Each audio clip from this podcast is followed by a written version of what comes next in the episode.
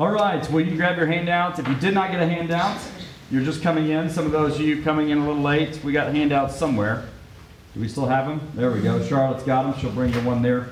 And uh, it's been a couple weeks. Again, appreciate Richard filling in for me last week while we were gone. Uh, but we continue our study on the end times. And remember that uh, word you'll see often, eschatology. It's a big fancy word. All that means is the study of the end times. And, um, and so tonight you'll see in your handout, we are looking at the rapture. And that's a one next to that. So this is the rapture part one. Um, but I, I want you to imagine for a moment you're living in London. Just imagine for a moment you're living in London. Um, if you want to imagine yourself with the accent, you can, I guess, if you want to, but you don't have to. And the year is 1666. All right? You're living in London, 1666. You history buffs will know where I might be going with that year. But it's 1666, you're living in London.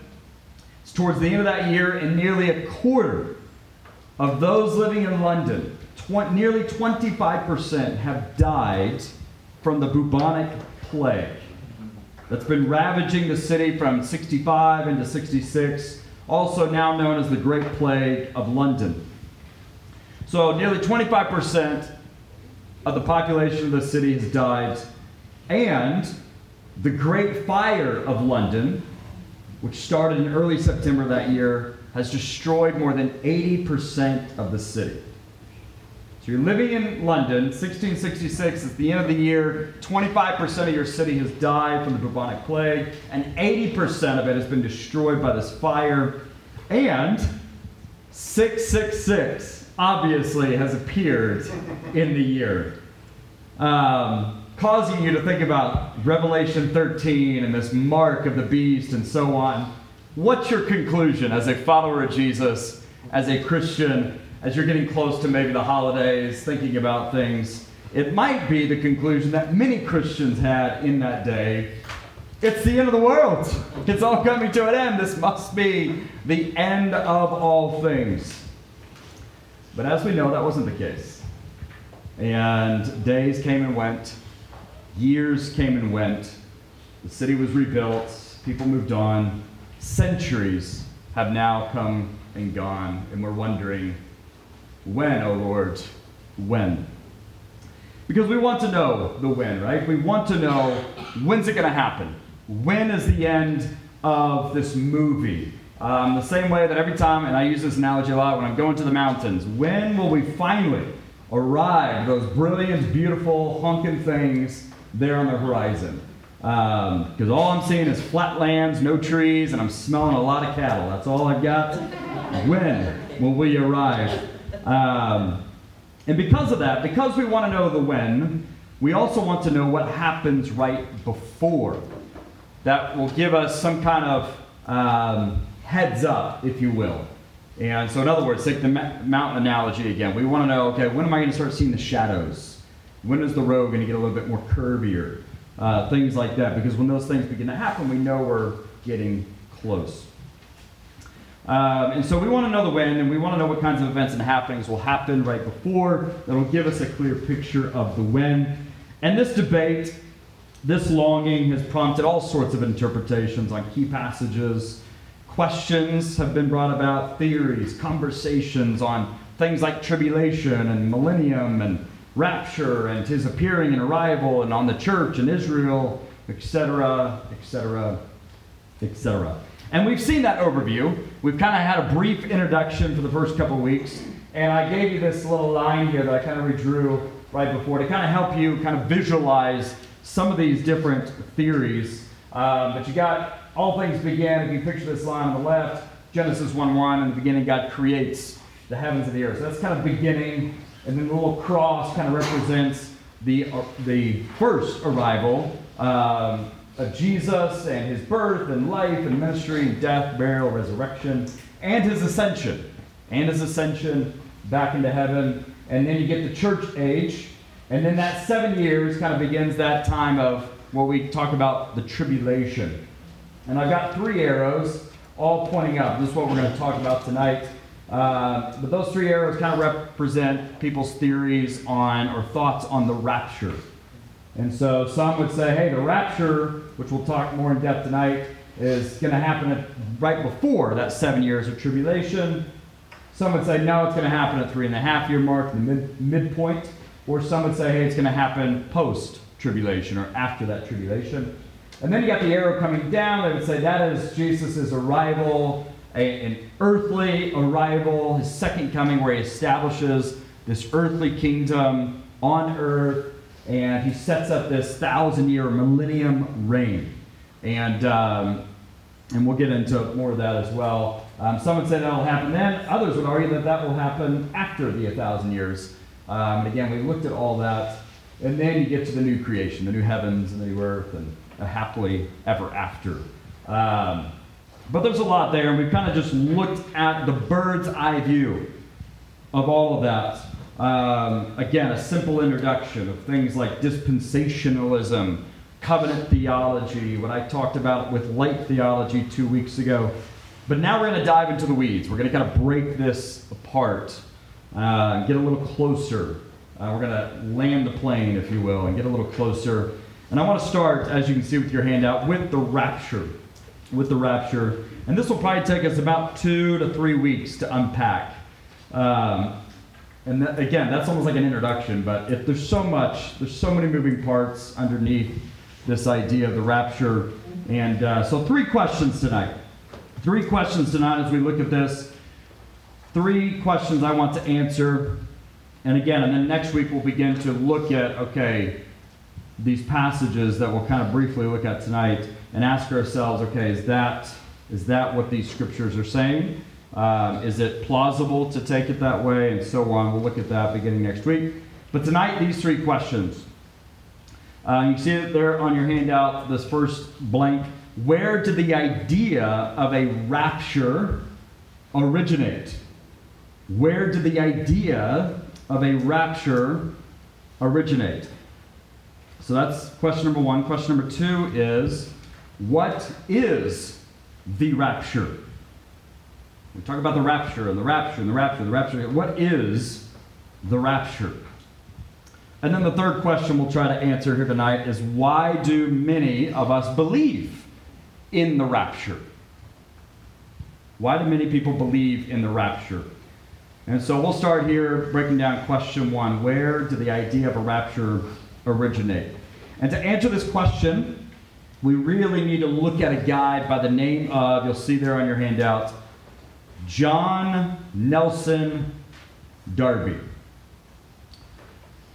John Nelson Darby. He is known as the founder or the father of dispensationalism. So your two blanks there under where is John Nelson Darby, the founder or the father of dispensationalism. And out of this theology that we're going to look a little bit at tonight um, is birth the rapture as we know it, as we kind of envision it. Uh, now, he did not invent the idea of God working through seasons or ages or dispensations, time periods, or even the, the idea of the rapture. As we'll see, that idea of the rapture is in Scripture. but what John Darby did is he put language to the rapture and he put theology behind it. And thus kind of has created this vision of the rapture as we kind of know it today. So if you've ever seen like the Left Behind movies, the Left Behind books, you know, uh, things like that, that, that's kind of birthed from this vision that he had. Um, so who's this John Darby guy? Uh, John Darby was born in 1800. Um, born in 1800 in the city of London. In the city of London. He was born into a very large, prominent family, um, nine children in his family, and he received his education there in London at Westminster School, and then he went on to Dublin, where he attended Trinity College. And at Trinity College, he excelled in languages. Okay, just kind of keep that little nugget in the back of your head. He was really good with languages. Um, some people are, right? They just know how they can learn different languages really, really quickly. I'm not one of those. but John Darby was uh, very good at languages, and um, in fact, he, uh, he won a very prestigious medal at his graduation in 1819 because of his skill in languages and classic studies. But, anyways, someone there, John Darby, began to pursue law. He wanted to be a lawyer. And um, where's Carrie at? Is Carrie around here? And he missed out. I'll, I'll, I'll talk to him later, don't worry. But, anyways, he wanted to pursue his law studies, and so he initially becomes a lawyer. But he only continued in that career for four years before he became a priest. A priest in the Church of Ireland. And the reason he kind of had this career change is because he had this massive conversion experience. And that experience kind of led him to have this desire to devote himself entirely to the work of God. In other words, he felt called to the ministry. And so um, he leaves being a lawyer and becomes a priest in the Church of Ireland. After just a couple years as a priest, he became concerned over the condition of the church. From his perspective, the church in Ireland in the 1800s had become spiritually dead. Very high churchy, very all about the formalities, um, using language and stuff like that, but not actually living this out. Um, so he left the Church of Ireland in 1827, just over two years after being installed as a priest. He joins up with a few people um, who are part of a non denominational group, and they called themselves the Brethren. They called themselves the Brethren, and they began to meet in Dublin, there in Ireland, and other meetings followed this. And they had these assemblies that gathered in several locations. And the most well known group was in Plymouth, England, and thus the name Plymouth Brethren became a popular name. Now, what's interesting about that is we've seen over the last 30 to 40 years here in the United States kind of a non denominational movement. Matter of fact, if you were to, to add up all the not, those who are part of non denominational churches, it would be bigger than any Protestant denomination like the Southern Baptist, for example. And many of them began their non denominational churches and movements as kind of a rebuttal or an anti high churchy. It's become too high church, so we need it to be more simple, right? This is where you get seeker friendly. We need to become more seeker friendly and all those kind of things. Well, John Darby and these boys were doing this in the 1800s. And so, this in essence is what they did. They start this Church of the Brethren, in essence, and it became a movement. And they met in multiple locations, and people were drawing, being drawn towards it, and so on. And he wanted to create just a simple church, a simple church. Um, again, this was a reaction against the high church, very formality, very formal kind of gatherings of the Church of Ireland. Uh, and so, in 1828, John Darby publishes a pamphlet, which in essence was his doctrinal statement What do the brethren believe? And so here was the 1830s and 1840s, the leader of this Plymouth Brethren movement, a non denominational movement, and people are being drawn towards it. And during this time, he wrote extensively, he was a writer, and he produced a very literal, it's a very rough reading, but it's very literal, but it was a new translation of the Bible into English. Remember, he was skilled in languages. And so he translated the Bible into English, and it's now known as the Darby Bible. So you can get on Amazon tonight if you want to go buy the Darby Bible. Um, so he translated that. He also produced German and French translations of the Bible. So some of you need to start working, all right? You need to start translating the Bible into multiple languages. But his main contribution to church history, what people really remember him for, comes in being the founder, the father of this dispensationalism, and really from his interpretation methods and his vision for the church, for Israel, and then comes this idea of the rapture. So, in 1827, John Darby had a serious horse riding accident, which caused him to be laid up for many, many months. So he's laid up for many, many months, and during this time, he embarks on an intense study of the Bible. And during that time, he reached three main significant conclusions, um, really, that shaped his way of interpreting Scripture. And I have them listed here. Darby's three overall conclusions. Number one is, this is your next blank, strict literalism. Strict. S T R I C T. Strict literalism. In other words, when you walk through Scripture, the best interpretation method is literal. Literal, literal, literal, literal. And he was very adamant about that. Very adamant on that, that it must be interpreted strictly literally. Number two, the separation of the church and Israel. So he was very adamant that the church and the nation of Israel, specifically like ethnic Israel, are two distinct groups,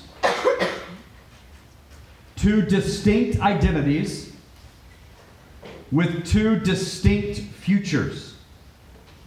Um, so, in words, he would argue, especially with this dispensation, remember, are kind of like seasons, like, okay, we're in the church season now, as you'll see here in a moment, but God's real plan is to restore ethnic Israel and to provide all those promises to ethnic Israel and so on and so forth. And so he saw in his vision ethnic Israel kind of over here and the church over here, and God had kind of two competing futures for them too, um, especially during the millennium. Um, but anyway, so that that was another key conclusion that he had was the separation of the church and Israel. And then number three, the church is in ruins and needs the rapture. The rapture is the church's only hope. In other words, it, to, to, save us from ourselves. Um, the church is in ruins and is awaiting this event known as the rapture, and it's the church only only hope. So you put all these together, and uh, you can see Darby's massive influence. So again, dispensationalism, which is a heavy focus on eschatology, the end times, stresses two distinct peoples of God Israel and the church. And would argue that we must interpret Scripture strictly literally, and that the only hope for the church is to be raptured out, to be taken away. So, again, Darby's division of history from the Israel to the church, back to Israel, and so on, wasn't necessarily a radical theological change, but according to some sources, what made his perspective, his approach, significantly different than any other time in church history um, is one, his strict literalism for everything, whether you're studying apocalyptic literature, prophetic literature, narrative, so on and so forth, it doesn't matter. It needs to be taken strictly literally. That was a big deal. Uh, the separation of Israel and the church was a big deal, but here's the biggest deal seeing the rapture and the second coming of Jesus as two distinct future events, not part of the same event, but two distinct different events. His views on church membership and on eschatology, the study of the end times, combined with his inflexible position, he was unwilling to be flexible on this, it eventually split the brethren church. And so it splits the church, and uh, those who sided with John Darby became known as the exclusive brethren, or the Darbyites. The others, they call themselves the open brethren. Um, we see this all the time. We see church splits, right? Uh, Southern Baptist, uh, we saw the Baptist split some time ago over slavery. The Southern Baptists were for slavery. Um, the Northern Baptists were not. And that's, that's our history. We were Southern Baptists. We were, that was the big breaking point. Um, so we've seen this before, and that's what happens. because of his views on church membership and eschatology, and unwilling to even dialogue over it, really, it splits the Brethren Church from exclusive brethren to the open brethren. Well, things got really tense for him, uh, very awkward, as divisions often do, and church splits often do. And so, what does John Darby do? After all that, he leaves Europe. And guess where he comes?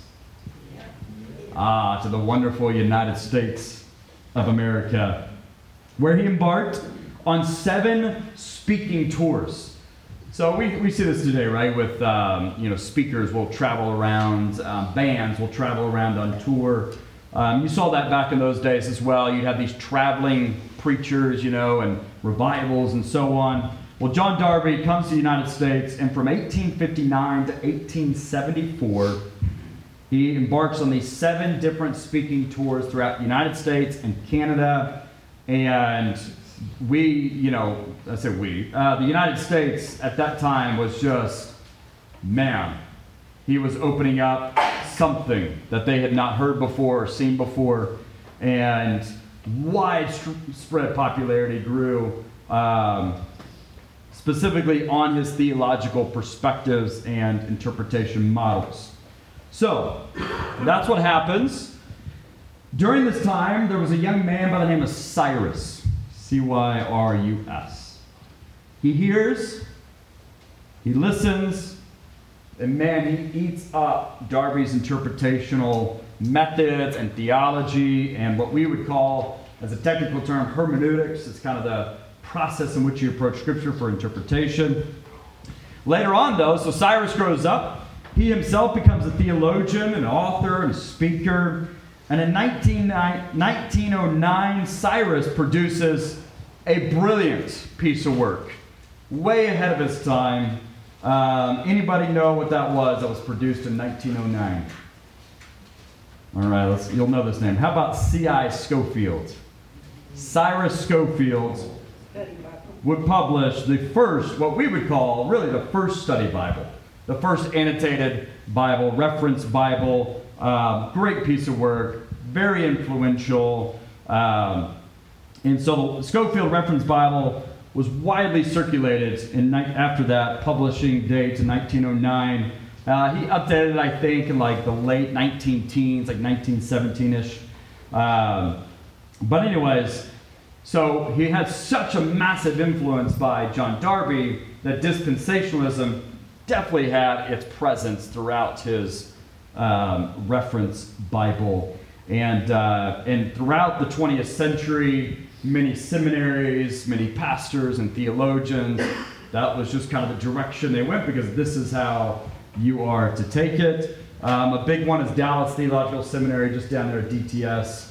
Um, and uh, it's a great school. A lot of great people have come out of there. And uh, so, anyways, that spreads throughout the 20th century. And thus, today, um, the dispensational view and approach to Scripture, especially when it comes to the end times, is the, the overall majority accepted view. Uh, in books like the Left Behind series, that me growing up at First Baptist Ponca City was right up there with our textbooks. I mean, this was like right up there, you know, and every 35,000 copies of it. I feel like there was so many. There's always so many of them. And so uh, the Tim LaHaye's of the world, um, and that's just kind of what they produced in a, in a fictional sense, but this was the view they were producing or coming from dispensationalism and the rapture view. Um, so, that in essence, and we'll see though, that's not where its ultimate origin comes from. We see it in Scripture. But again, what John Darby did is he put language to it and he put a theology behind it to, to really produce that dispensational view. So that's kind of the origin story there in a nutshell. But what exactly is the rapture? Let's keep going here. What exactly is it? Well, the rapture, according to the rapture, the second coming of Jesus, Jesus will happen in two phases. To your next blank there, two phases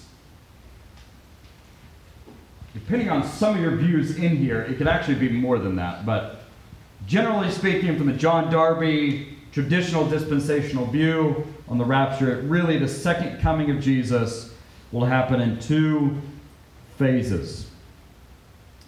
And so here's the next thing. The first phase is a hidden coming of Jesus.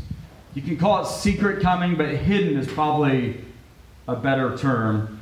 The first phase is a hidden or secret coming of Jesus to snatch or to catch up or to rapture the church. That's your next blank there. The church out of the world and right before the great tribulation. So, in essence, Jesus will come secret, secretively or hidden. He will come for believers, both living and dead, in the rapture. And we'll look at why here in a moment when we kind of read through like 1 Thessalonians 4. But in this view, the rapture is the transformation and the catching up of all Christians, dead or alive, to meet Christ in the air. Uh, now, there's some debate here. When we say transformation, are we talking about their resurrected bodies? We're talking about just their souls? What are we talking about here? Uh, but this will be unknown to the world. It, will just happen, like a thief in the night. It'll just happen. We have these images, right? And this comes from Scripture, some of these images, but two people lying in a bed. And one is taken away leaves, leaving their clothes, right? Or something like that. And the other is left behind hence the Left Behind series. Or two people are walking along the road, and one is taken away or snatched away, and the other is left there. Um, again, very similar to like what we see with like an Enoch or an Elijah or something like that, right? Remember Elisha is just there, and and all of a sudden, you know, everything happens with the fire and the chariots and so on, and Elijah's gone, and it's like, what just happened? Um, and so um, that's where you get this idea of hidden. It's all of a sudden a person's there and then they're just snatched away. Uh, now, some people might envision them literally, their bodies like a balloon floating, I guess, to the sky. You know, I don't know. But um, how that tangibly looks in your mind is up to you, I guess. But, um, but the effect of this removal, the effect, the implications of this will be felt and known by the world. I mean, just imagine you're taking the church out. Imagine if you take the light out of the darkness, or the salt out of the food, or the health of something, uh, the city on the hill. Uh, so, Darby and those who built on his theology would argue that this secret or hidden event will thus kickstart this seven years of tribulation. And of course, there's people in tribulation right now. Horrific things are going on right now for a lot of believers, um, things that we just wouldn't even imagine the abuse, the torture, the persecution, the enslavement, the, the wrongful. And then you study church history and you see all sorts of things. Um, but this great tribulation would be worse than we've ever, ever seen on a much more kind of cosmic kind of level. Um, we'll look more at the tribulation later. Uh, but they would argue that this rapture, this hidden event, kickstarts that seven years of tribulation where things will get really, really bad um, and again, which makes sense if you take the church out of the equation, you just get darkness. You just get darkness. Um, and then, this, so that's the first event. Jesus is coming. That'd be the first phase, I mean. The second phase would be, according to this view, after the period of seven years of tribulation on earth. And again, if you're a mid tribulationist, you would say after three and a half years. But, anyways, after seven years of tribulations on earth, Christ will return to the earth with his church, the saints who were raptured. But again, I've mentioned this, there, there's debate even on that. Some would say, no, he's not going to return with all the, all the believers. He's just going to return with those who were martyred for the faith, those who were killed for the faith. And then some would argue, no, no, no. He's only going to return, that thousand year reign is going to be with just ethnic Jewish believers. And during that time, he's going to bring in kind of the Jews and so on and so forth. Um, like I said, you really get into the weeds of this, and it's like 19 different views on every little, little topic. But either way, for John Darby and the dispensationalist view and the, what has been built out of this, um, during that time, that thousand year reign, Jesus will be victorious over his enemies and he'll reign on earth for that millennium with the saints or the church or Israel. Um, and then he will, then the great judgment, right? What Jesus talks about, separating the sheep from the goats, the righteous from the wicked, and then usher in his new creation, right? The new heavens and the new earth. All right, so the big thing there with the what it is is the taking out of the church at some point in the finite future, taking them out, catching them up. And that's the first phase. That happens in kind of this hidden event. And then the second phase is then a visible coming of Jesus, setting up his millennium reign, and then so on and so forth. All right, now, why? Why, why, why does this happen? Right? Why does this view come about? Um, why does John Darby walk away? Why do we read Scripture and come away with this view? Well, I've given you just a list there in your handout of just some key passages on this view of the rapture. The main, main one, the main foundational passage is 1 Thessalonians 4 13 through 18. Um, again, next week we're going to really look at each one of these passages and look at the context and read them. And, and is, is that what Paul is saying? Is that what John was saying and these guys saying? Or is it something else or somewhere in between? We'll look at that next week. But I just want to look at the why behind this. And these, let's look at these passages. But 1 Thessalonians 4 13 through 18 is really the main one that really feeds into the other ones or is used to kind of be the flashlight on these other passages um, but like I said earlier, you see the idea of rapture in Scripture. So the first example we see is Enoch, right? Who walked with God and so on, and then he was just not. You know, um, he was caught up.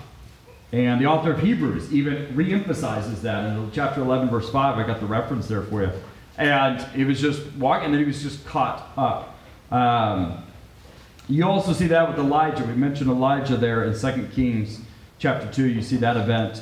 Um, but you also see, um, before we leave the First Thessalonians passage, uh, 1 Corinthians 15, Paul talks about this in this, uh, this long chapter on the resurrection of Jesus. He kind of defends the bodily resurrection of Jesus and then talks about its significance and so on. And then he kind of paints this, this image, this picture here at the end of this chapter. And, uh, and he says, Behold, I tell you a mystery. We shall not all be, we shall not all sleep, but we shall all be changed. And this will happen in the moment, the twinkling of an eye, the last trumpet.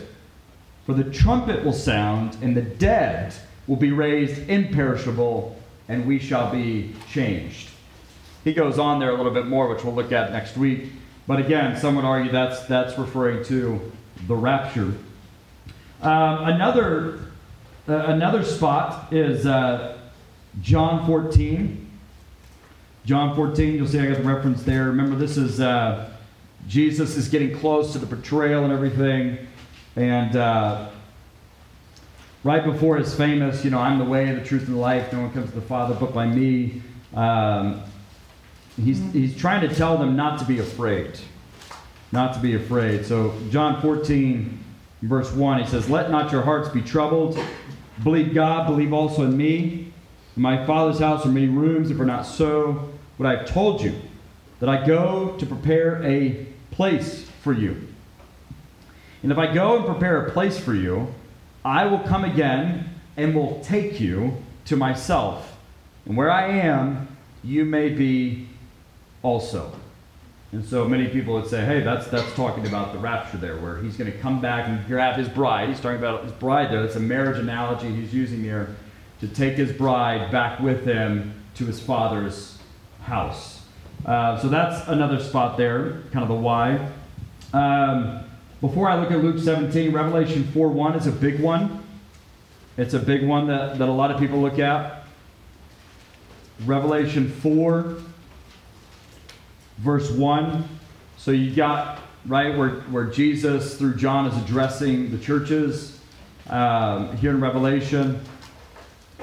And then you get to Revelation 4 1, where John writes, After this I looked, and behold, a door standing open in heaven, and the first voice which I had heard speaking to me like a trumpet. There's that trumpet again, right? You, you know, people think about, hey, 1 Corinthians 15, Paul envisioned a trumpet, and we get that the last trumpet of the last trumpet a lot. So I heard someone speaking to me like a trumpet, and it said, Come up here, and I will show you what must take place after this. And so some people would argue, hey, the church isn't mentioned again until way later in Revelation, well after the Great Tribulation. And thus, this is, in a way, God taking the church out, kind of like representing here through John. He's taking them out up into heaven during the Great Tribulation, and we see them reunited at the end. So that's one spot here. Another big, big spot is Luke 17. And again, I encourage you this week to go back and look at these passages, read through them, context, all that. But Luke 17, verse 20 through 37. Um, I didn't write it on here, but Matthew 24 and 25, those, those two chapters are big also. It's and we'll look more at them later, but that's uh, the, the Olivet Discourse. Remember, I've talked about it where Jesus is right outside Jerusalem, sitting on the Mount of Olives. He's overlooking the city of Jerusalem, just coming from the temple. And he starts talking about things that clearly represent the fall of Jerusalem, 70 AD, but also starts talking about things beyond that. And uh, this passage in Luke 17 is, Luke's version of Jesus' words from the Olivet Discourse uh, but I'm just going to read a few verses here. Um, let's just say verse 22, Luke 17. Jesus said to the disciples, The days are coming when you will desire to see one of the days of the Son of Man, and you will not see it. And they will say to you, Hey, look there, or Hey, look here. Don't go out or follow them.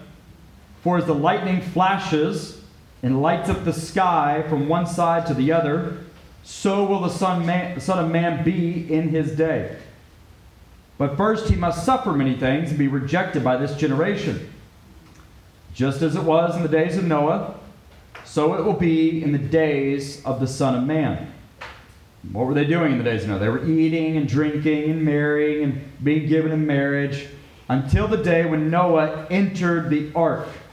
And the flood came and destroyed them all.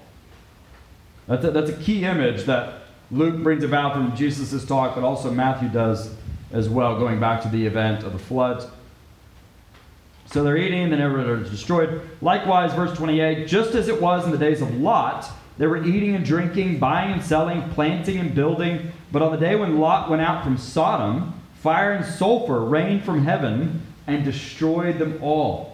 So will it be on the day when the Son of Man is revealed. On that day, let the one who is on the housetop with his goods in the house not come down to take them away, and likewise let the one who is in the field not turn back. Hey, remember Lot's wife? Don't become a pillar, pillar of salt, right?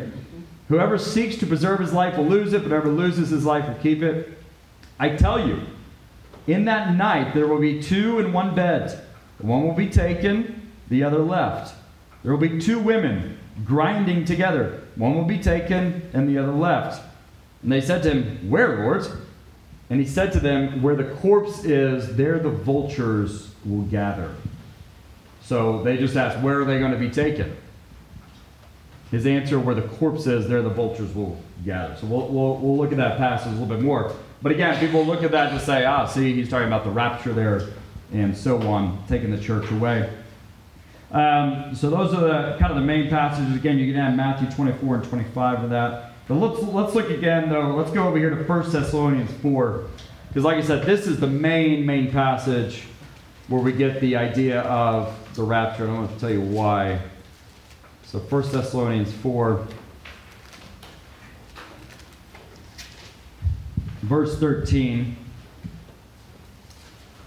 And this is what Paul writes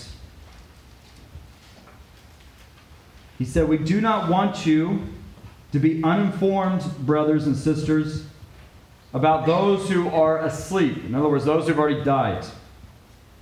so that you may not grieve as others do who have no hope. In other words, Paul is saying, hey, you need to look at death differently than the world does. Remember what Jesus told Mary and Martha, like, about the res- being him, the resurrection of the life, right? Those who believe in me, though they die, yet should they live. Those who believe in him would never die. So, in other words, hey, he's saying we need to look at death differently than the world. But he wants to talk about those who have fallen asleep because there is, uh, and we'll look at a little bit more of this next week.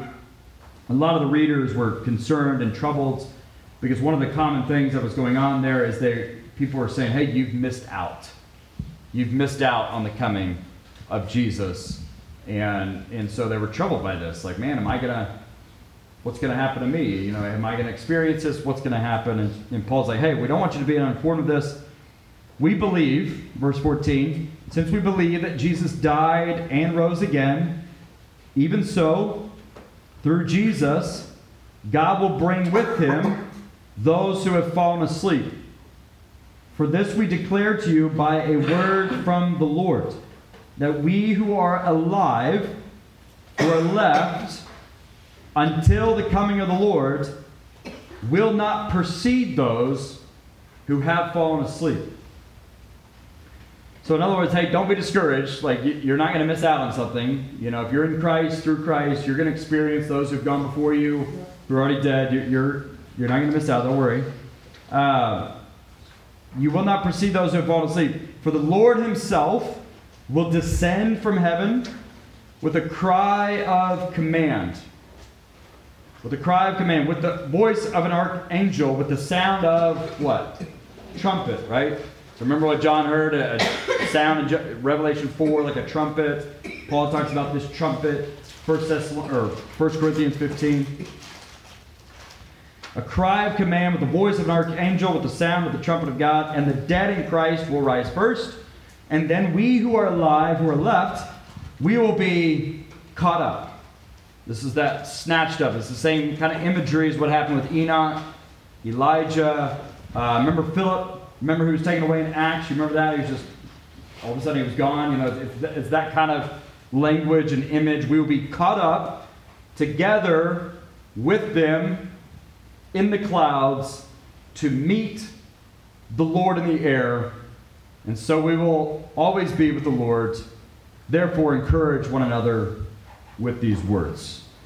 And so, again, this is the, a, a main one that, that people will look at. It's kind of the foundational passage to the rapture understanding and theology and vision and all those other ones I've mentioned, and there's, there's more, but it, it kind of all hinges on this passage here and what Paul envisioned here with the dead rising and those who are alive being caught up together, raptured up together to be with him.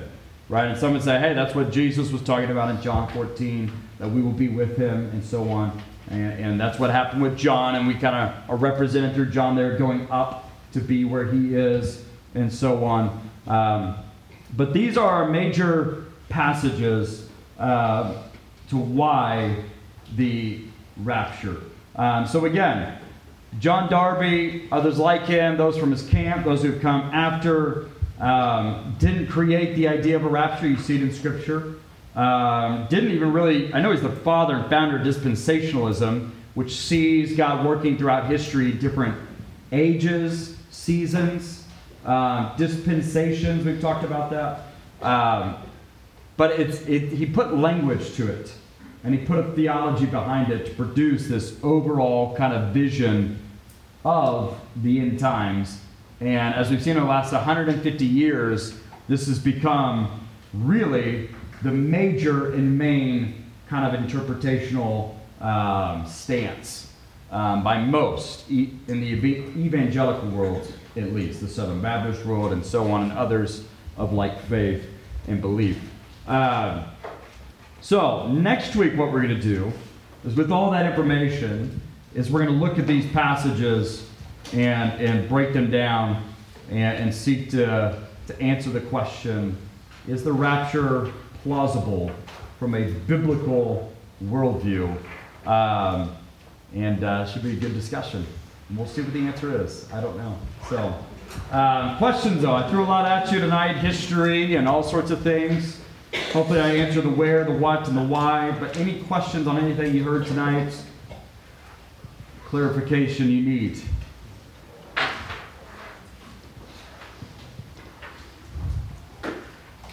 Well, for some homework this week, I encourage you read through some of those passages, pray through them, walk through them, and just um, we'll, we'll, we'll walk through them next week. So let me pray for us, and then uh, if you got a question, just come find me after. Let me pray for us, and then we'll be dismissed. Father, we thank you. We love you.